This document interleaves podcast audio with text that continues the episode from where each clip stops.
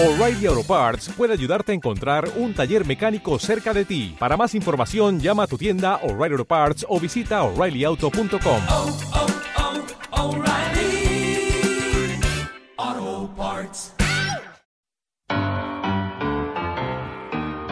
Tanto eres, eh, tanto vales. No es tanto tienes, tanto vales, sino tanto eres o tanto sabes, tanto vales. Que vale la pena vivir para hacer lo que la conciencia te dicte que debes hacer. Es un derecho de ciudadanía, es un derecho individual, que las personas tenemos la capacidad, ¿no? el derecho y la capacidad de eh, decidir sobre el gobierno de nuestras vidas. Con esa vida quizá más sencilla y más libres y más felices, probablemente incluso seríamos hasta más ricos. Es que el veinte por ciento de la población mundial disfruta del ochenta por ciento de los bienes y además los despilfarra y los destroza, mientras que el ochenta por ciento de la población no tiene más que el veinte por ciento. Lo que nos lleva a esta crisis económica es realmente a que sepamos aprovechar para hacer un cambio de valores. Como con la voluntad de dejar algo a nuestros hijos.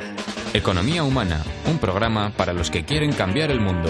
Con Daniel Jiménez y Beatriz Pieper. Bienvenidas y bienvenidos a Economía Humana, un programa de economía para los que quieren cambiar el mundo. Qué bien suena esta frase, ¿verdad, Beatriz Pieper? Sí, suena bien. Lo que pasa es que yo siempre digo lo de mejorar. Más que cambiar, hay que mejorar. Y hay muchas gente, muchas personas que están mejorando poco a poco las cosas en este programa. Lo sabemos muy requete bien. Requete bien. Hoy también lo vamos a comprobar, como todos los días.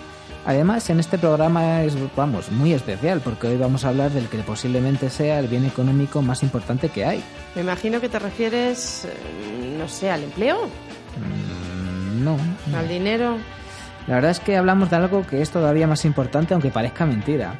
Algo sin lo que no se puede vivir. Y no es un decir como cuando nos quejamos y decimos que no se puede vivir con este sueldo o con este trabajo. Vamos, que sin eso nos morimos, uh-huh. quieres decir, ¿verdad? Pues creo que ya sé de lo que estás hablando. Es algo que se bebe, que nos quita la sed, que nos nutre, que nos deja mmm, vivir. Sí, y que no es la cerveza. Exactamente. Hablamos de algo cuyo Día Mundial se celebra el veintidós de marzo, que es por supuesto el agua, ese líquido elemento sin el cual es imposible la vida en este planeta, que por algo se llama planeta azul. A pesar de lo importante que es el agua, no siempre cuidamos de ella todo lo bien que se debería.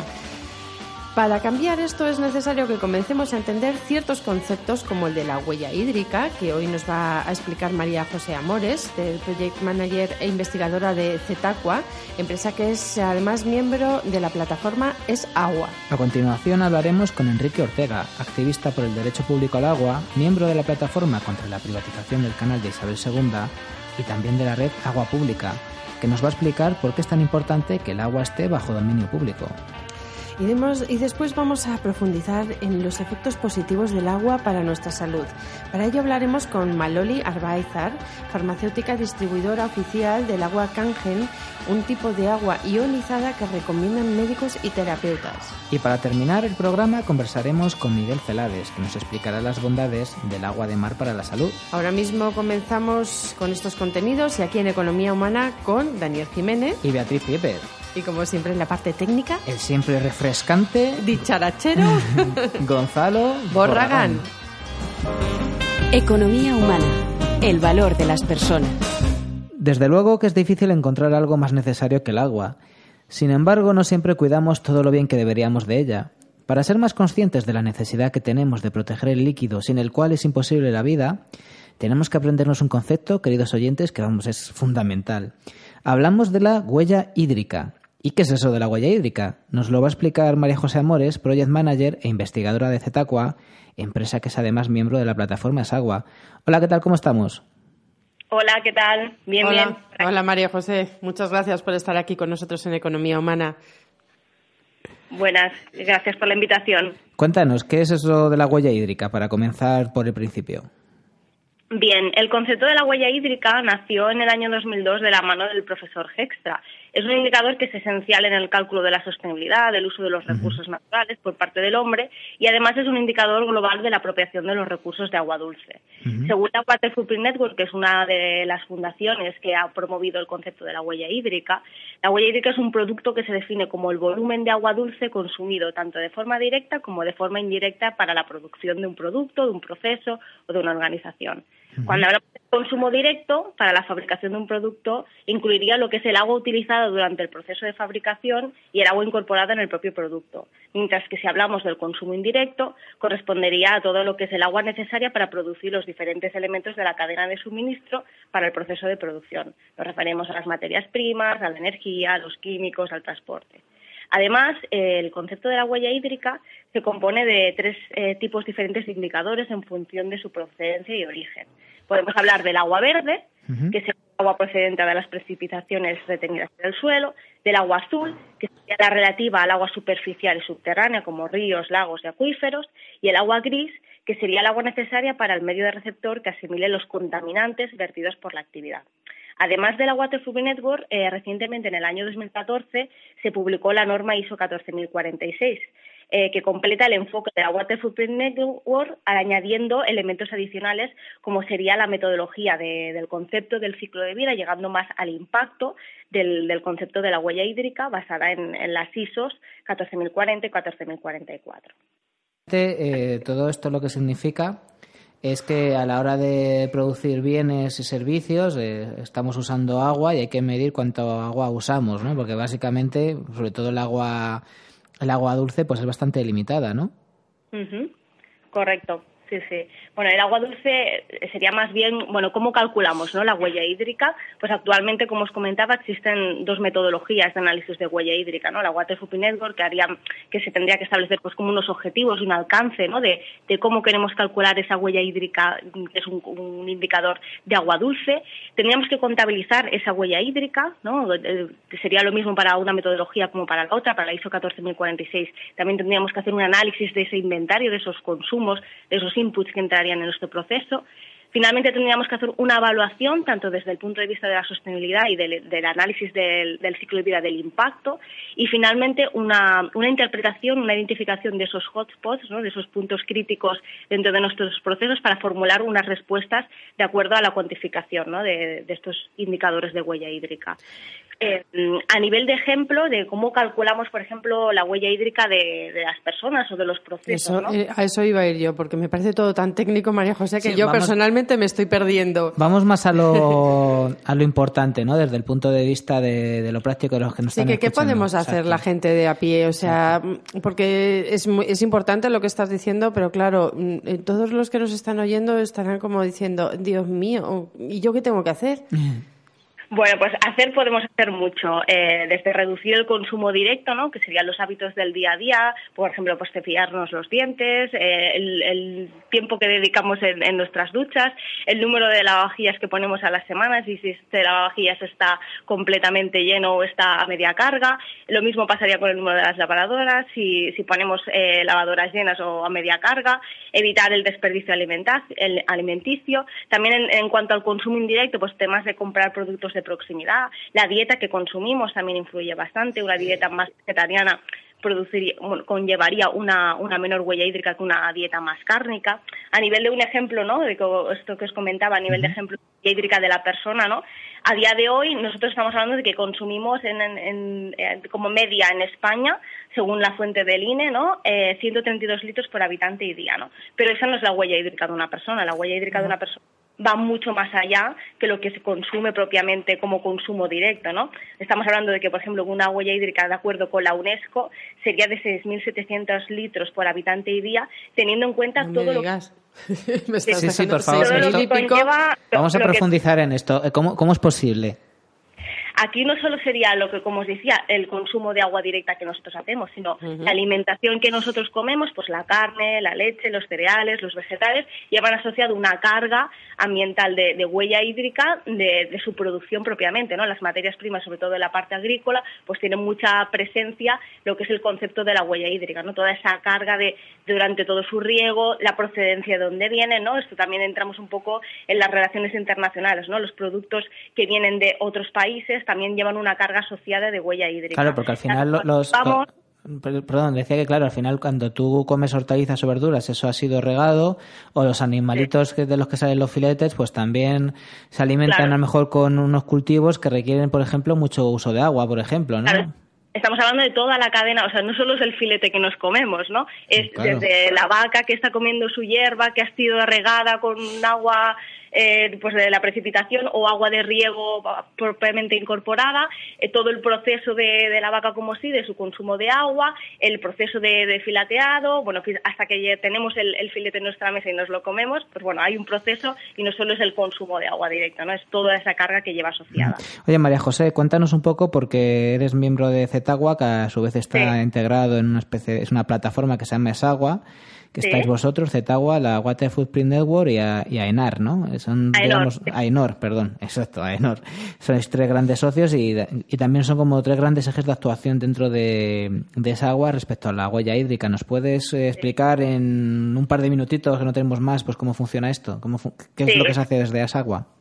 Mira, nosotros somos el Centro Tecnológico del Agua, que junto con Water Footprint Network y, y AENOR hemos creado esta plataforma de referencia de la huella hídrica en España, porque sí que es verdad que es, es una red muy pionera. A día de hoy no hay ninguna plataforma de huella hídrica que esté promoviendo en España el, el objetivo de promover el concepto de la huella hídrica y de impulsar a las empresas, a, a, a todos los colaboradores y a todas las personas, y por un bien para la sociedad, de que este objetivo pues eh, siga para adelante y que se...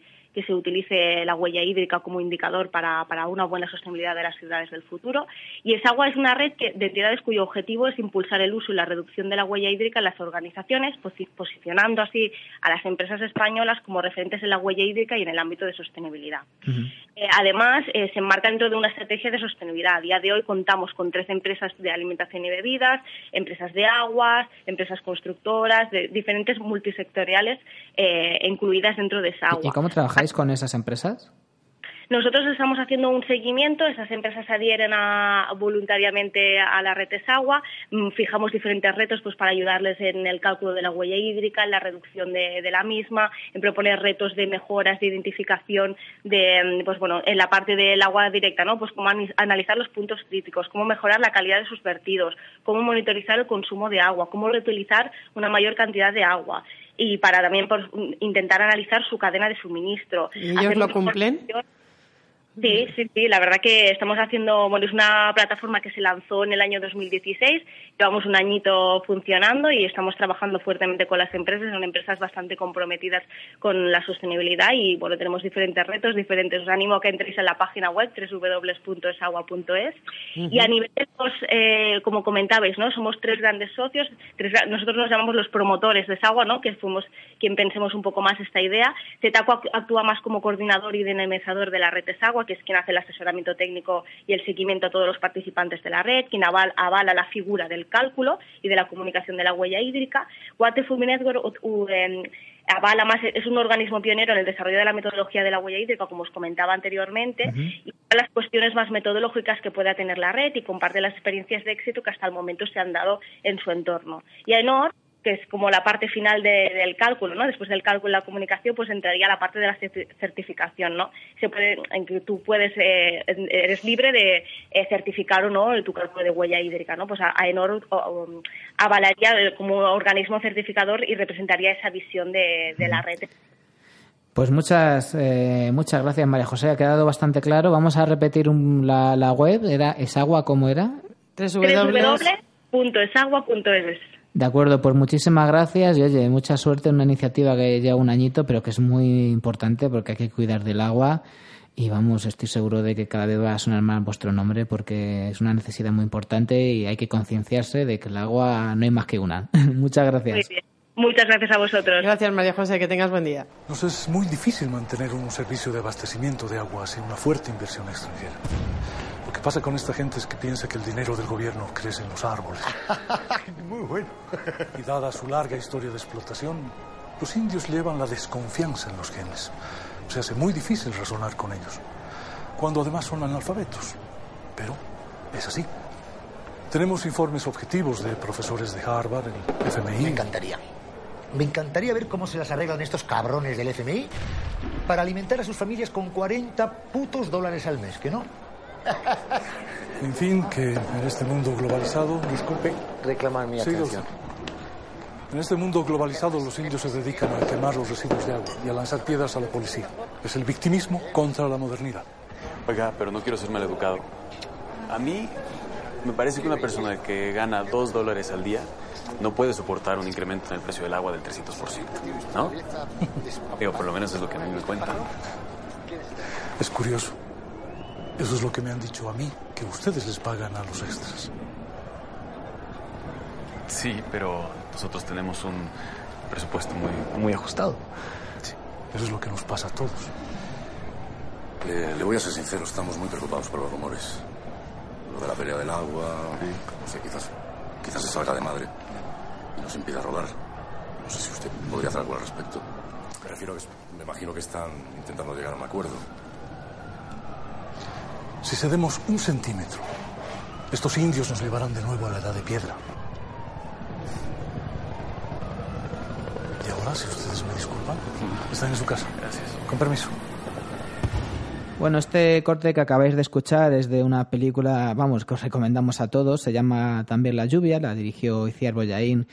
Y en el reparto hay buenos actorazos, ¿eh? Luis Tosar, Carla Alejalde, Gael García Bernal, bueno... Estupenda, un, estupenda esta peli. De, de película.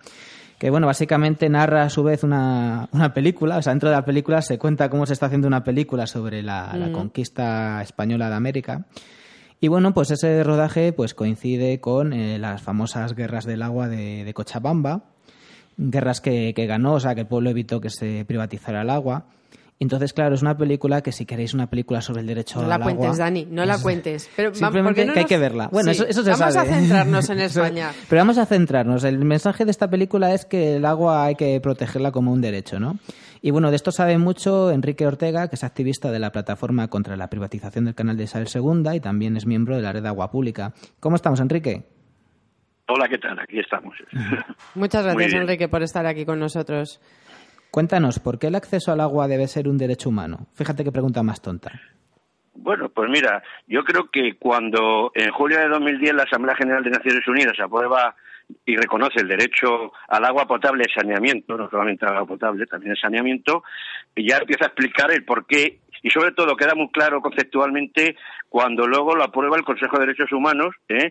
un mes más tarde. ¿Y, y por qué? Pues primero hay varias cosas, ¿no? Dice, el agua, por un lado, es necesaria para la vida, es escasa, es la base de la higiene y de la protección contra multitud de enfermedades, es indispensable para vivir dignamente y es condición indispensable para la realización de todos los derechos humanos. Por todas estas cuestiones, el agua es un derecho humano y, por lo tanto, eh, eh, hay que proteger. Pero quizá hay una, una cierta equivocación que se confunde uh-huh. ese derecho con solamente el acceso. ¿Eh? Y no es verdad, o sea, además hay una serie de características que están en esa, precisamente, sobre todo en la segunda, en el segundo elemento que, que he dicho, en la, en la Comisión de Derechos Humanos, queda claro, o sea, de alguna manera hay unas características que es la universalidad, la no discriminación, la disponibilidad, la calidad, la accesibilidad y la asequibilidad, quiere decir que es que no se puede cortar el agua a nadie, a ningún ser humano, pero también da unas notas características de la gestión, que eso que es, por ejemplo, que hay que, que tiene que tener participación ciudadana, que el acceso, hay, tiene que haber un acceso claro a la información, tiene que ser transparente la gestión pública, la gestión del agua, que tiene que haber rendición de cuentas y que debe ser sostenible.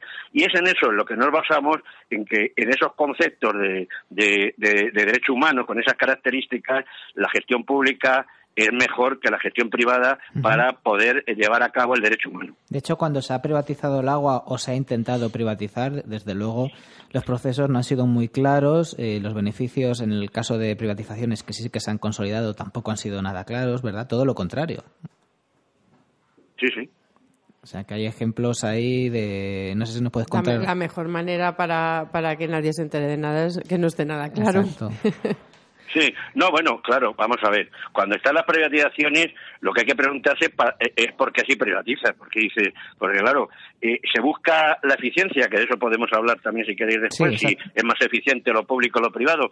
Pues no, porque está demostrado, si luego lo hablamos un poquito más, eh, poder dar más datos, pues que la eficiencia eh, es eh, incluso superior en las, eh, eh, las empresas públicas que las privadas. Pero ha habido un mito, el mito de la eficiencia de lo de, de lo público, de, de lo privado, ¿no? Sí. Es un mito que se ha, se ha desmontado, ¿no? Porque, ¿y por qué ha sido normalmente ahora? Pues por dos cosas, o por la presión de las grandes empresas de servicios, por la convivencia, evidentemente, de los políticos, o para buscar financiación a los ayuntamientos que están eh, empobrecidos. Eso es, y claro, ¿a través de cómo? Pues a través de los cánones concesionales. Cuando hay una concesión se da un dinero que no es finalista y por lo tanto se dedica pues a cubrir los déficits municipales. Ese ha sido el instrumento más poderoso para la, la remunicipalización aquí en, para, perdón, para la privatización aquí en España.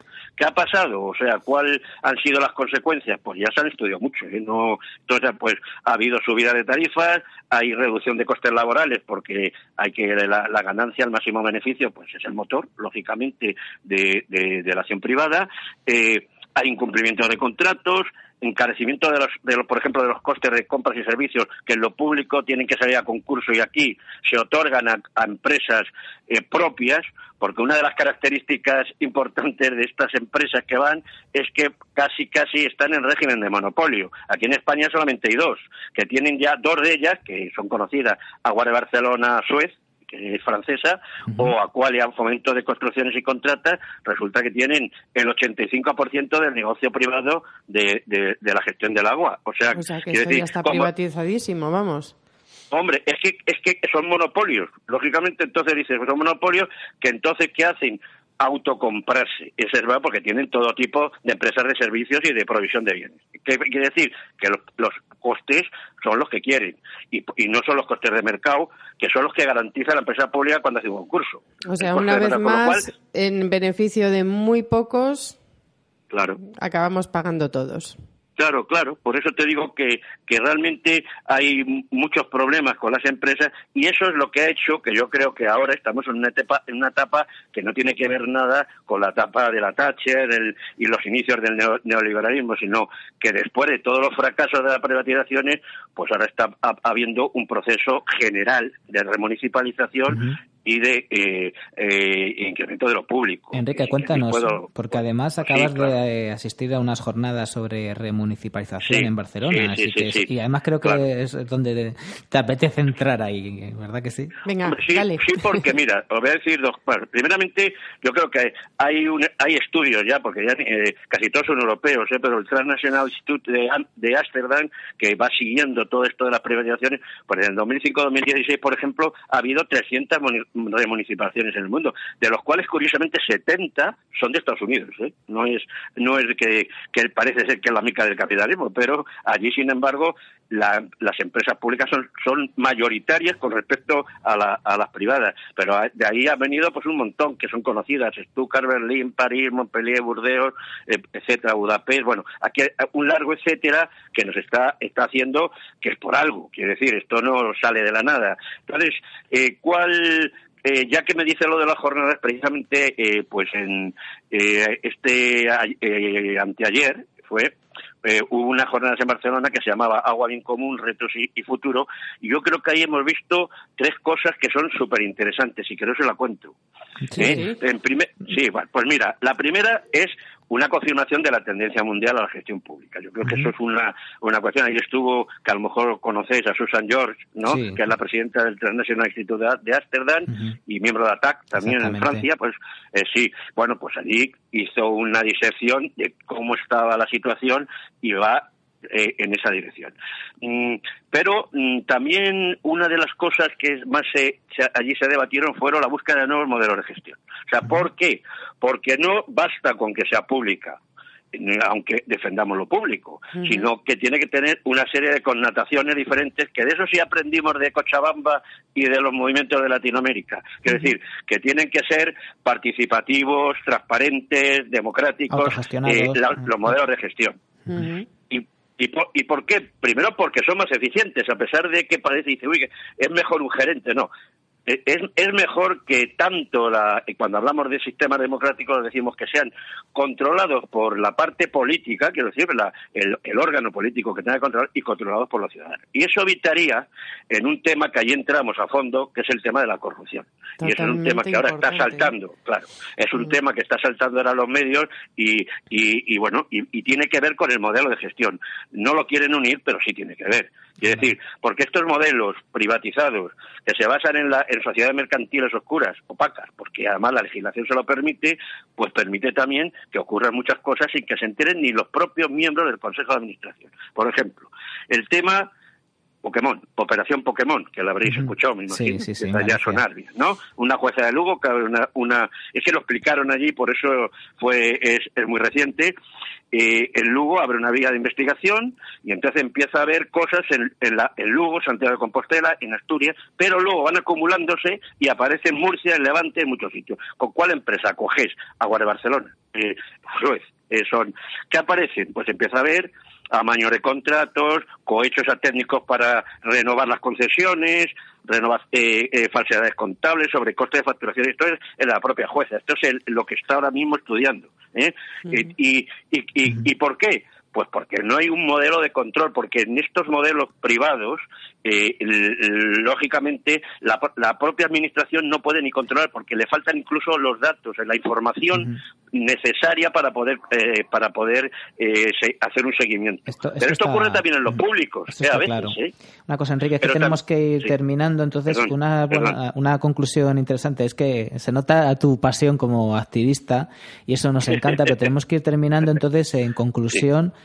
¿Qué podemos hacer, eh, pues, toda la, la gente? Todos los que nos están escuchando. ¿Qué podemos ir haciendo para, para también ayudar a gente como vosotros? Pues mira, que estáis ahí decir, reivindicando. Muy, eh, muy rápido, por favor. Sí, en, sí, sí hay una cosa muy interesante. Te voy a decir primero, primero, estar con las orejas abiertas, porque aquí lo que está ocurriendo, y esto es el principio, es que se va a desatar un nido de corrupción con todo el tema del agua, que hay que después castigar a los culpables, pero mejorar los sistemas de gestión. Esa uh-huh. es una de las cosas que, que no les engañen. No solamente es castigar a los culpables, es buscar el modelo que no permite esa corrupción. Y la segunda, en segundo ya, lugar, muy rápida, muy rápida, por favor. Sí, muy rápido. En, en segundo lugar, pues hacer, eh, estamos montando una red de ciudades por el agua pública uh-huh. eh, en todo el Estado español, eh, y aquí en Madrid también, en el cual estamos uniendo a concejales, ciudadanos, alcaldes, etcétera, por la defensa de esta agua pública. Pues apuntaros, allá llegará, ya veremos cómo, cómo haremos esta invitación. Sí, dinos dónde nos podemos apuntar. Sí, pues nos pueden, bueno, se puede apuntar, ves la web de la plataforma, ¿eh? La Plataforma contra la privatización del canal, es, ahí tiene una web, es, es, es Plataforma contra la privatización del canal C I I I punto org, y ahí puedes apuntarte a, al, al correo electrónico, a la lista, en el cual ya allí, allí ya estamos poniendo la manera de apuntarse a esa red, primero para estar informado uh-huh. y para participar en todo tipo de, acuerdo, de acciones de y de estudios que estemos haciendo. Pues nos ha quedado mucha, mucho, muy claro. Muchas gracias, Enrique, y ánimo con vuestra pues, lucha, que es muy importante. Muchas gracias, Oye, Enrique, no, pues, por lo que estáis haciendo. Y a vosotros, porque hacernos eco de todo esto que, que, a veces, que necesitamos mucho los medios de comunicación. Pues venga, aquí somos Economía Humana, apoyamos y seguro que hay muchísimos otros medios que os empezarán a apoyar también. Pues Buen muchísimas día. gracias. Muchísimas Venga, gracias, gracias Enrique. Buen día. Adiós. A Dios pongo por testigo que en Economía Humana también nos equivocamos, como los economistas y los hombres del tiempo.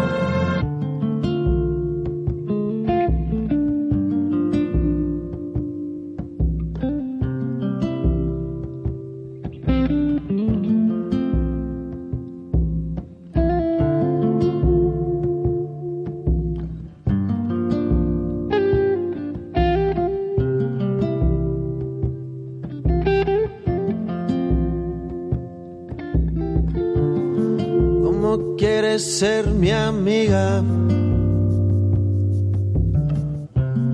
si por ti daría la vida, si confundo tu sonrisa por Camelo, si me miras, razón y piel.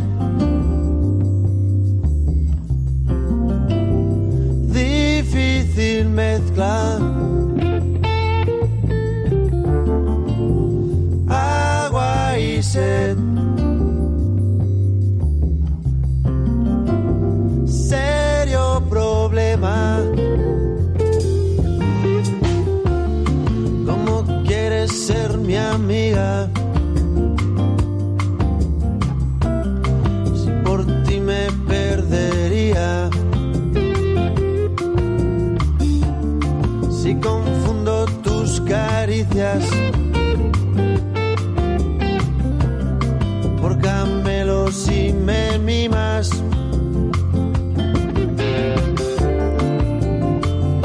Constitución y ley. Difícil mezcla. Agua y sed.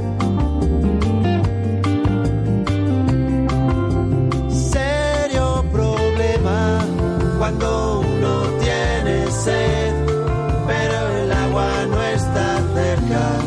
Cuando uno quiere beber, pero el agua no está cerca. ¿Qué hacer?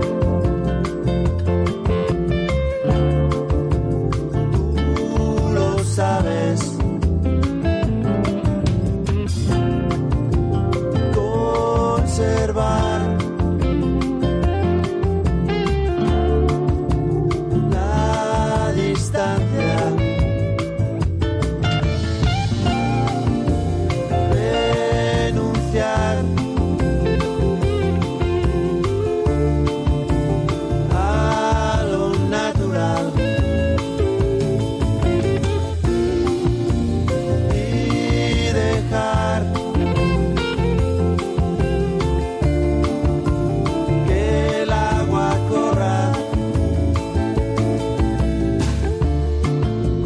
Vas a ser mi amiga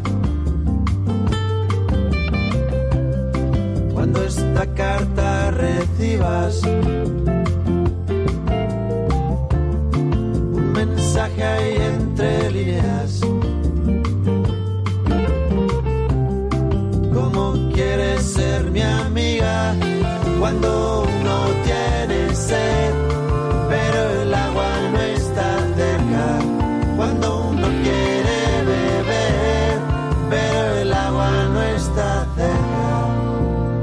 ya hemos hablado de la importancia del agua como bien público que evidentemente hay que proteger, y ahora vamos a hablar de lo buena que es el agua pues también para nuestra salud. Y vamos a comenzar con Maloli Arbáizar, que es farmacéutica y distribuidora oficial de agua Kangen. La empresa que representa se llama ENAGIC y es japonesa. Fabrica dispositivos ionizadores de agua desde hace más de cuarenta años. Dispositivos que en Japón tienen categoría de aparatos médicos y están en los hospitales más importantes. El agua Kangen, de hecho, está recomendada por médicos y terapeutas en general. Hola, Maloli, ¿qué tal estamos? Hola, ¿qué tal? ¿Cómo estás? Hola, Maloli. ¿Cómo, cómo se dice? ¿Kangen o Kangen? Kangen. Kangen. Ah, can... Ni para ti ni para mí. Ni para ti ni para mí, Dani. Cachis. Claro, es que como era japonés yo pensaba, será Kangen. Pero no es eh, bueno. Kangen. Claro, como, como practicas tanto japonés diariamente, ¿verdad? Todo lo que... Hombre, Kangen. Sí, eh, eh, pues yo... no, es Kangen. Kangen. Yo veía a Goku Kangen. Y estas cosas y Heidi. Entonces... Y claro, Heidi no tenía este aparato pues, en su casa. No, no. Lamentablemente. O, o a lo mejor no lo necesitaba, fíjate. Claro, porque estaba ahí mejor. En toda la naturaleza. Oye, Maloli, una pregunta tonta que a mí se me da muy bien. ¿Qué es lo que sucede en nuestro cuerpo cuando bebemos agua? Que es lo básico para empezar a hablar de agua y salud, algo tan evidente, pero explícanos lo que sucede cuando bebemos agua. ¿Por qué hay que beber bueno, agua? Bueno, hay que beber agua porque es que, no sé si lo sabes, pero es que somos agua. O sea, claro, imagínate, imagínate una persona de setenta y dos kilos que tiene cincuenta litros de agua en el interior.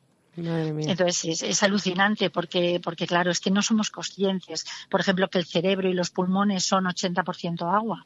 Uh-huh. O, o, o que los riñones y la sangre y el corazón son un ochenta por ciento agua. Es que somos agua. Sí, sí, si no bebemos agua, además el cerebro no nos funciona bien, ¿eh? Es evidente, con un dos por ciento ah, de pérdida entiendo. De agua, en el momento pierdes la memoria, imagínate.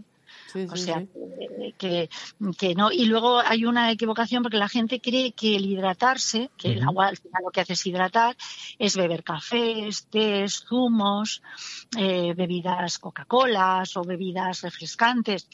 Y todo eso no hidrata al cuerpo. Bueno, es, más bien toxifica bien el cuerpo, sí. ¿eh? Sí, pero lo único que hidrata es el agua. Así de fácil, el agua es lo único que llega hasta el último lugar de las células en el cuerpo. ¿Pero el cualquier agua, agua Maloli? No, el tema es verdad que vosotros cuando hacéis una cata de vinos, cualquier vino no vale, que con todos los vinos no van bien, por ejemplo, para el estómago, para la digestión, que algunos son ácidos, otros sientan estupendamente con las uh-huh. comidas, pues igual pasa con el agua. Las uh-huh. aguas no son todas iguales. Se conoce poco del mundo del agua, la verdad, pero hay aguas que son ácidas, ah. aguas que oxidan y envejecen, aguas que no hidratan y deshidratan. Es curioso el mundo del agua. Porque ¿Y eso, eso por qué pasa? ¿La, la del bueno, grifo cómo es? Mira, la del grifo es un agua potable, pero no es un agua saludable, porque es Ajá. un agua primero que lleva el cloro para, para tener una acción antibacteriana. Entonces ese cloro penetra en el cuerpo y actúa, y actúa y sobre todo actúa con los años, porque por ejemplo el agua de Madrid, que es un agua muy buena de sabor, muy rica, pero luego lleva cloro como todas las aguas potables que salen por el grifo, y eso a la larga va perjudicando a, pues, pues a los órganos y a la salud en general. Uh-huh. Pero Maloli, ¿en qué consiste el agua de Kangen? Pues mira, el agua el agua viene del grifo, es agua potable, pero luego pasa a estos aparatos uh-huh. que primero lo que hacen es con un filtro quitarle las sustancias que lleva el agua potable que son nocivas para la salud. Es el cloro, algunos metales pesados. Uh-huh. ¿El flúor también?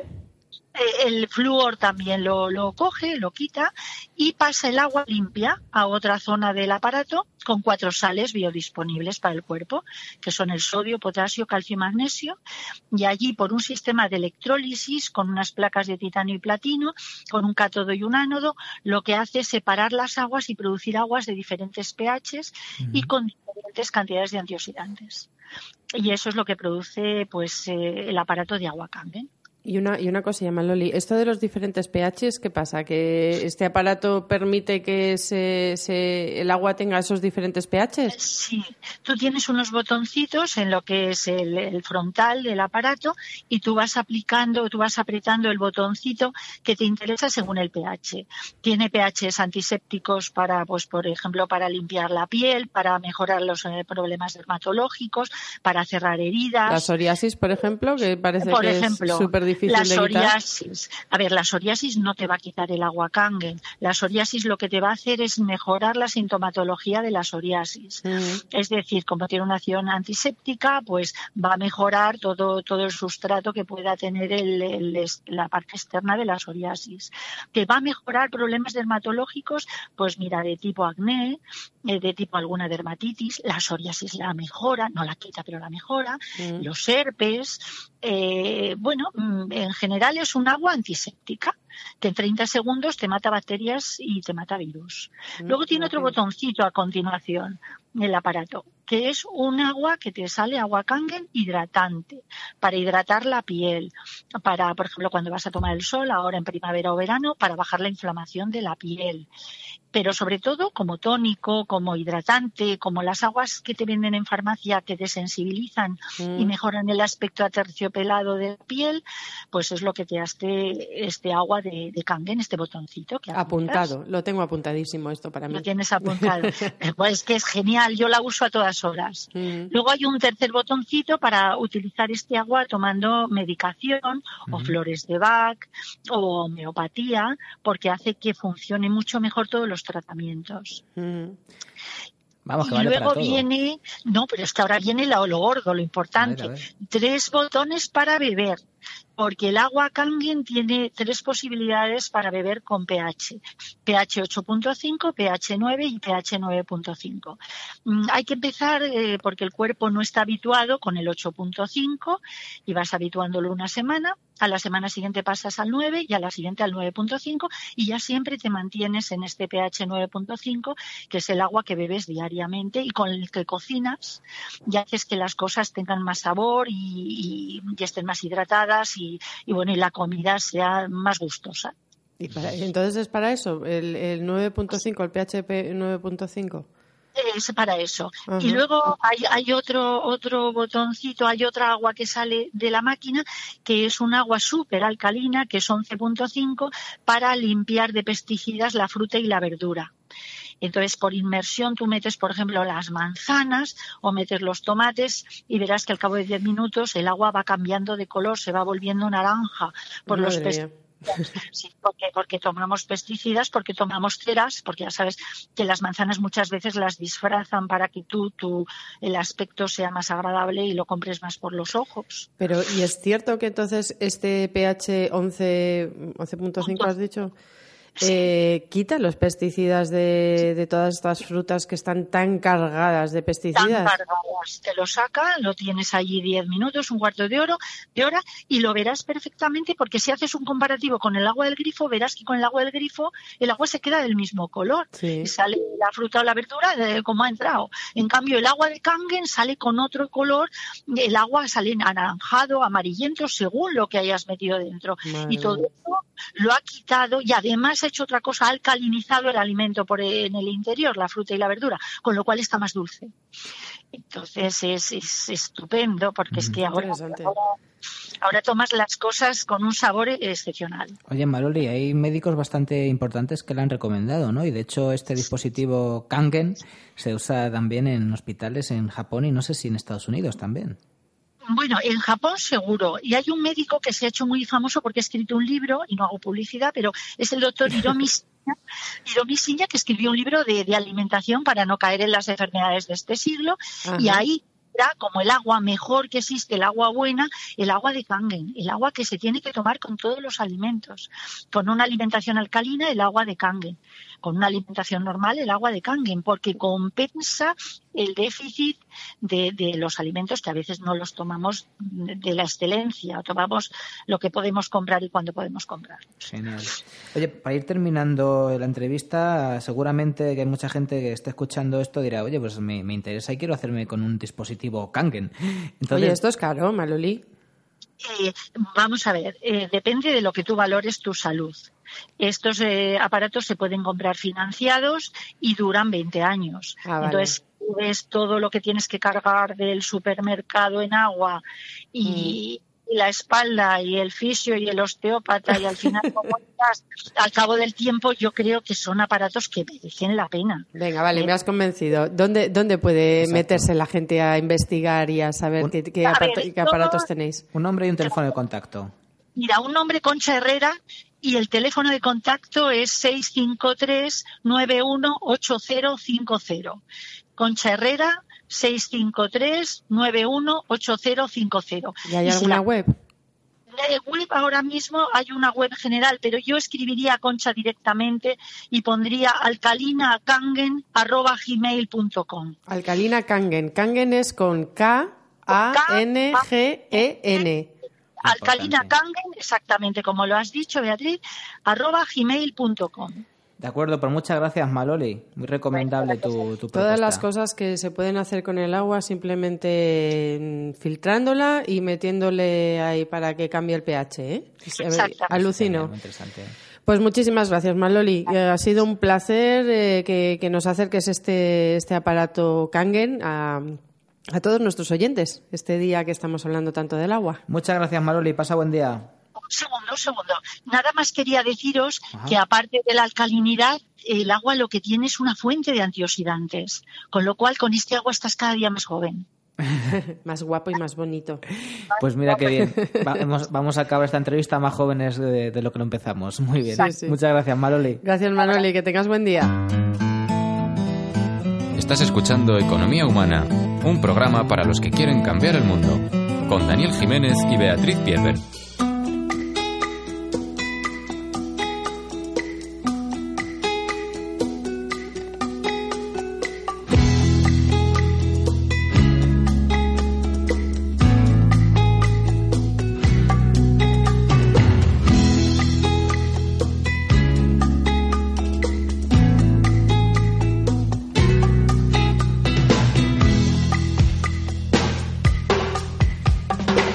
Chucky, yo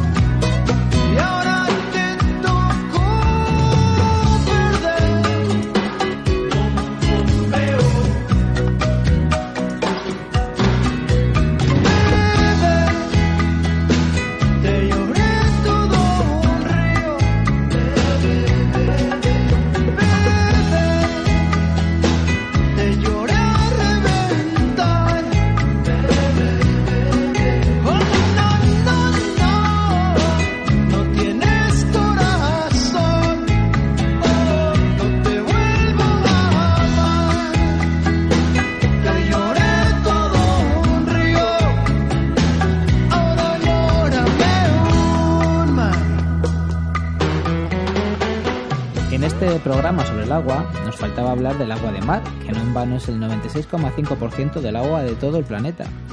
Pero vamos a hablar del agua salada de una forma muy diferente a la habitual. Ya estamos en línea con Miguel Celades, experto en difundir los beneficios del agua del mar para la salud. ¿Cómo estamos, Miguel? ¿Qué tal? ¿Cómo estamos? Encantado.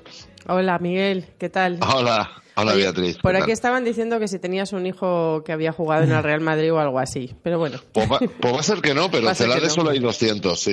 Hay, vale. hay poquitos, sabemos hay poquitos. poquitos. Pues solo conocíamos uno, tú y el del Real Madrid, ¿no? Bueno, y del Barça. Uh, sí, sí. Ah, y del Barça, vale. No entiendo. Es el, es el mismo. Es el mismo. No, no entiendo de fútbol sí, sí, mismo, y no entiendo de agua de mar. Así que, sí. Miguel, empieza y cuéntanos un poquito esto de los, principi- los principales beneficios del agua del mar para la salud, porque esto mmm, no nos entra aquí muy claro. Bueno, pues perfecto, claro, es normal.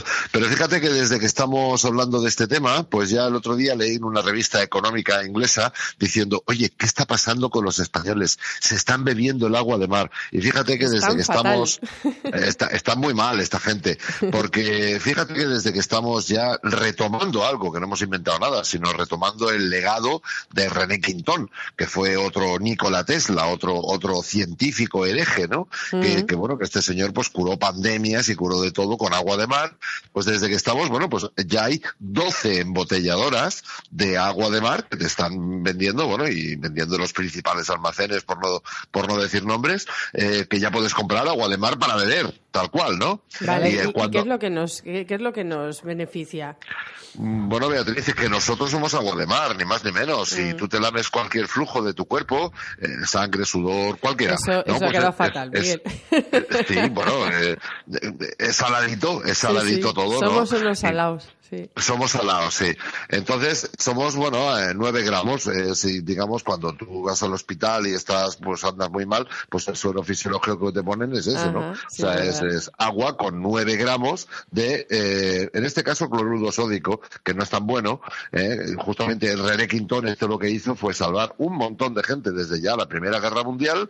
Además, tuvo unos funerales que, vamos, ni que hubiera sido el presidente de Francia, que, mm. bueno, que simplemente en el gotero lo que hacía era cambiar el suero fisiológico y el agua destilada, que es muy ácida, cambiarlo por agua de mar. Y bueno, la gente pues eh, se libró de, de, de, bueno, salvó muchísimas muertes. Pero una cosa, a ver, no, Miguel, siempre, sí. yo te, tenía entendido que si bebíamos tal cual agua de mar que te, que te deshidratabas. ¿Es agua del mar tal cual eh, o, o, hay, claro, o se le porque, echa algo? Porque, ¿Cómo va porque, sabes que, porque sabes lo que pasa, eh, Daniel, que, que como todo, como el agua de mar tiene unos usos terapéuticos fantásticos, sí, claro. eh, pero, hay, pero hay un problema y es que eh, hay mucha y es gratis, pues entonces aquí hay que hacer algo, ¿no? Claro, entonces ya nos han contado toda la milonga esa de que si te bebes el agua... Bueno, yo he oído cualquier cosa, he oído incluso que te vuelves loco, que te tapa el riñón. Mira, cuando tú bebes agua de mar, vas al baño, pero rapidito y ligero. Rapidito, o sea, es diurético total, ¿vale? Y sin embargo dicen que te tapas el riñón. De los doscientos mil náufragos que cada año... Bueno, naufragan, valga, valga la redundancia, eh, solamente viven, sola, solamente sobreviven aquellos que se atreven a beber agua de mar. Los que no, pues se mueren, se mueren deshidratados. Y los que beben agua de mar, bueno, y me repito a... Eh, Relato de un náufrago de Gael García Márquez. Hace poco una parejita, españoles también, que estuvieron tres meses en, en alta mar, y bueno, en las primeras veces que los entrevistaron, dijeron, sí, sí, bebíamos agua de mar, ¿no?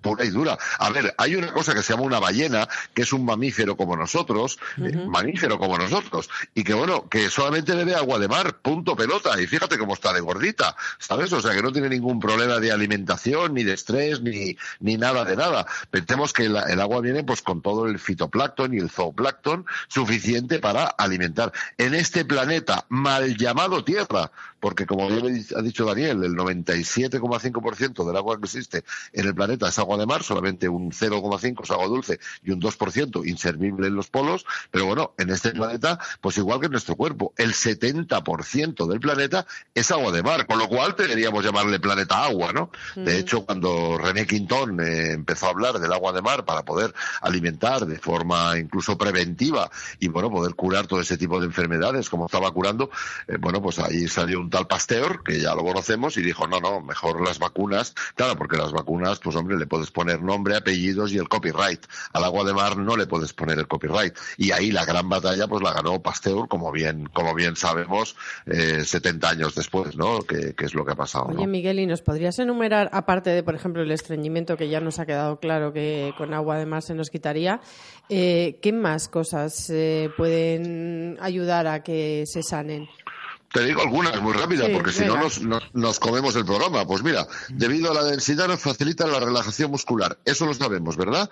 Eh, mejora la capacidad respiratoria. Cuando a la gente tenía, eh, pues qué te digo, en la época de la posguerra, todo el mundo lo mandaban al lado del agua de mar, al lado del mar, para respirar el salitre. O sea, eh, que, que nos cure la piel y todo, el medio externo. Eso sí, eso sí, la gente ya, ya lo sabe, ¿no? O sea, tienes heridas en la piel, etcétera, te bañas, perfecto, pues, pues oye, y te está además desinfectando, te mejora la circulación sanguínea, eh, por el contenido en sodio el agua de mar te recupera muscularmente, los esfuerzos de corazón son menores, alivia dolores reumáticos musculares, bueno, te sigo así todo el rato que quieras, eh, revitaliza los, los tejidos, eh, el, el, el aire en, en la orilla del mar solamente ya te sientes bien, y bueno, tiene un efecto relajante, antidepresivo, bueno, bueno, bueno. Y además de la salud humana, en tu web, que es el agua de mar punto wordpress punto com, sí, también das a conocer a veces investigaciones que recalcan las bondades del agua de mar para la agricultura. Por ejemplo, vi hace poco de,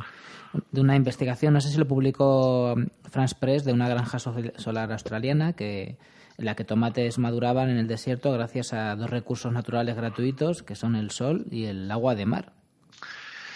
Eh, fíjate, fíjate, Daniel, que si nos pusiéramos a utilizar el agua de mar para agricultura, por ejemplo, pues estaríamos hablando de que todas las eh, costas del mundo que están totalmente desaprovechadas, eh, podríamos utilizarlas para eh, irregándolas previamente con todos los nutrientes que tiene el agua del mar. O sea, podríamos incluso recuperar terreno al desierto, en el sentido de que en una hectárea de terreno, de, de terreno estéril, tipo desierto, regado con agua de mar y, eh, digamos, nutrido con esos elementos, bueno, es que podría vivir una familia entera de las africanas, que son familias grandes. Ahí se planta salicornia, se planta manglares, toda la cantidad de, de plantas que, que, que regadas con agua de mar, pues bueno, dan, empiezan a hacer un hábitat, que luego ya vienen los mosquitos, luego vienen los pajaritos a comerse los mosquitos, y bueno, ya tendríamos zona verde, digamos, donde ahora hay desierto, ¿no? O sea, eso, eso para la agricultura. De hecho, en Eritrea, en África, pues ya están haciendo,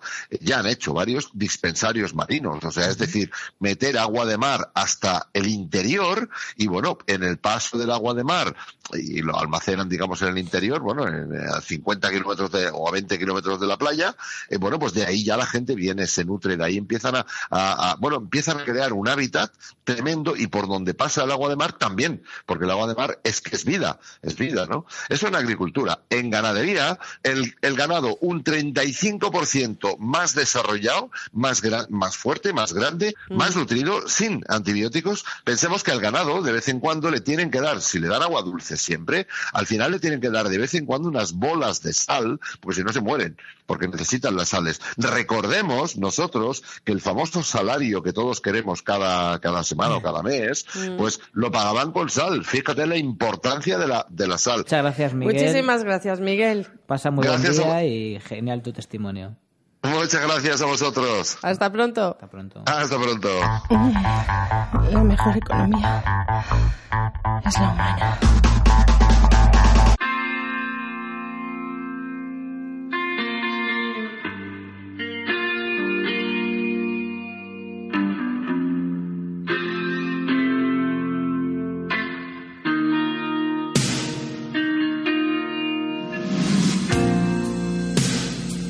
Never meant to cause you when it's all over.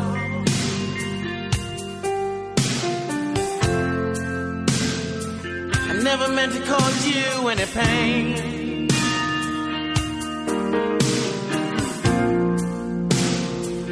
Only wanted one time to see you laughing.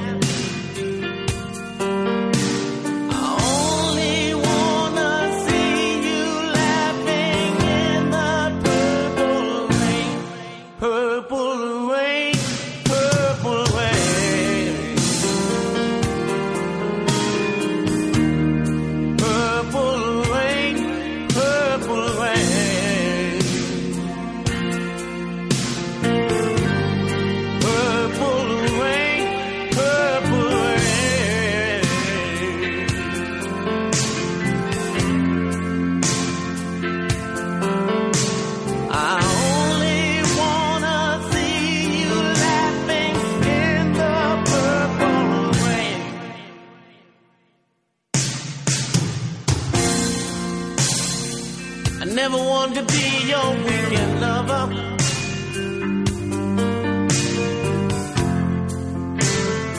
I only wanted to be some kind of friend.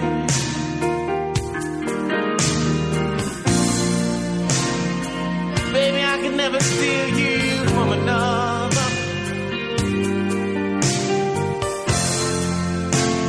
Such a shame my friendship had to win. Purple rain, purple rain,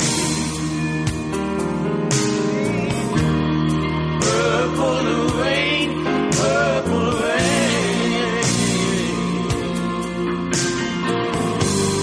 purple rain, purple rain.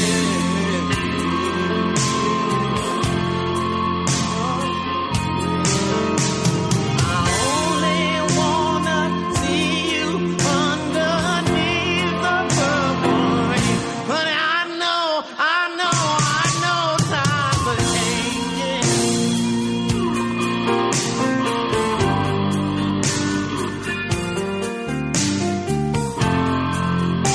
It's time we all reach out for the new.